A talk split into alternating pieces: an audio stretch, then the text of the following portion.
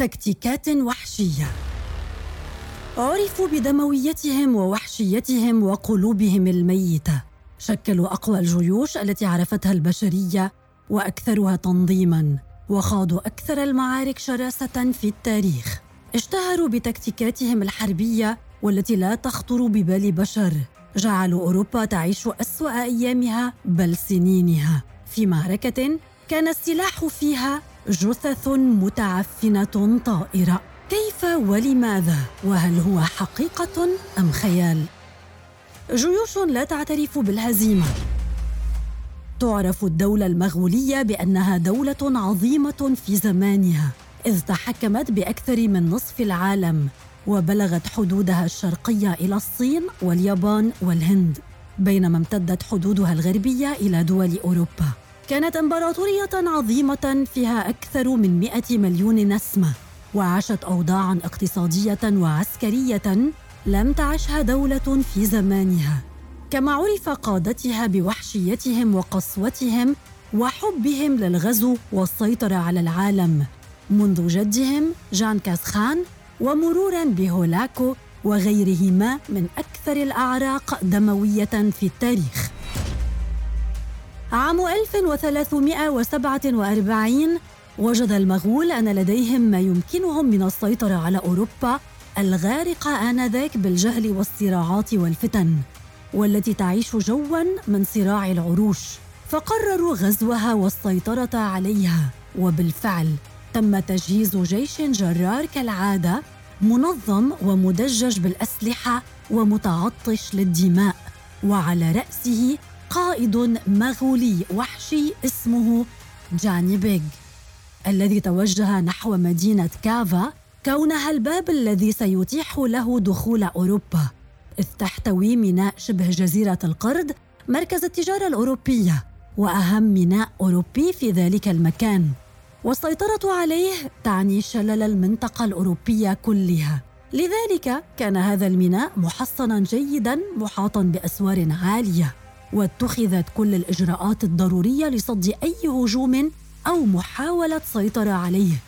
وبعد حصار طويل ومتعب عجز الجيش المغولي عن اقتحام المدينة ومع ذلك ظل محيطا بأسوارها ليمنع عنها إمدادات الطعام والمؤن لعلها تضعف مع الوقت ويستسلم أصحابها. لكن المدينة لم تكن بالضعف الذي تخيله القائد المغولي. فبينما كان يحاصر المدينة من البر ظنا منه أنها ستستسلم بسبب الجوع ونقص المؤن كان أهل المدينة المحاصرة يحصلون على ما يريدون من خلال المنفذ البحري للمدينة ليخسر بيغ خمسة عشر ألف جندي في معركته هذه. كثيرون منهم قضوا بمرض غريب تسرب إلى أجسادهم. وكان هناك مفاجأة أخرى بالنسبة للمغول الغازي. فالمرض الذي بدأ يفتك بجنودهم يبدأ بارتفاع حرارة شديدة ثم تفوح من المريض رائحة أشبه بالعفن أو روائح الجثث. وبعدها تبدأ دمامل غريبة بغزو جسده. ومع مرور سبعة أيام على الأكثر يموت الجندي المصاب أصعب ميتة. إنه الطاعون الأسود أو كما يشتهر الموت الأسود. خطة شيطانية بامتياز. بدأ بيج يوقن أنه عليه الانسحاب وأنه خسر المعركة ولن يصل إلى ما جاء من أجله. وفعلا أعطى جنوده إعازا للاستعداد بالعودة والانسحاب. واستعد السكان المحاصرون لتنفس الحرية. لكن القدر كان يخبئ لهم الأسوأ. فالقائد الذي تعود على النصر ولا يعترف أبدا بالهزيمة خطرت بباله فكرة شيطانية ربما لم تخطر ببال الشيطان نفسه. إذ قرر أن يرمي جثث جنوده الذين يحملون مرض الطاعون إلى داخل مدينة كافا الموت الأسود. بالفعل نفذ فكرته حيث تفاجأ أهل المدينة بجثث متطايرة تهطل فوق رؤوسهم. لقد كان مشهدا كارثيا بامتياز.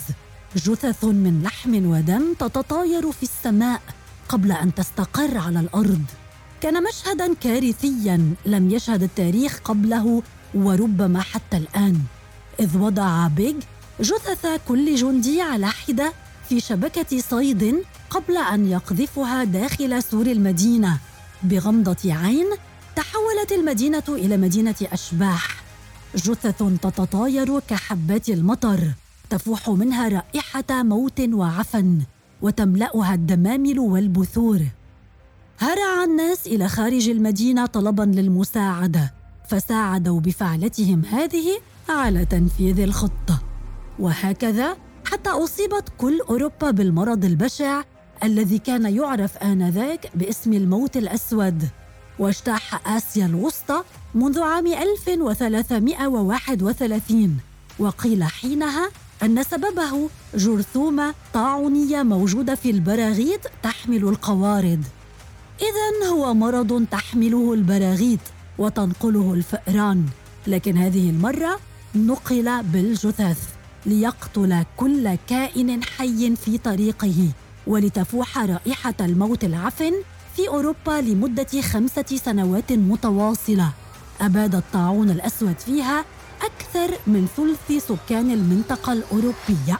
كابوس تاريخي لا ينسى. تفشى الطاعون في كل أنحاء أوروبا. وصل ألمانيا، فرنسا، النمسا، إسبانيا وغيرها. وبات الموت سيد الموقف في جميع المدن. إذ طاف في كل المدن وتربص في كل البشر على الطرقات وفي المنازل. يفترس كل من يقترب منه. فشل الأطباء والحكام بالسيطرة عليه. فلجأ الناس إلى السحرة والمشعوذين إذ أيقنوا أن هذا سخط وغضب من الله عليهم. ذبحوا القرابين واختبأوا بالكنائس وأقاموا الطقوس.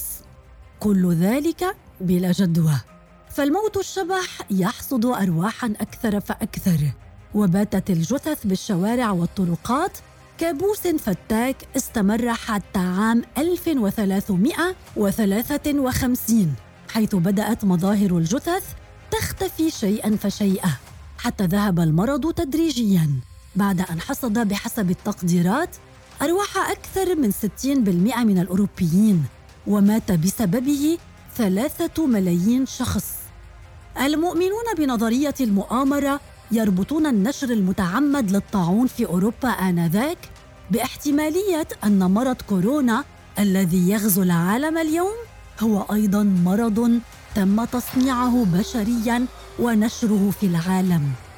في إعادة لإحدى صفحات التاريخ الأسود للبشرية والتي يمكن وصفها بأنها أكبر الشرور وأكثر خطط المعارك سوداوية على الإطلاق والتي تصنف على أنها أول حرب بيولوجية في العالم.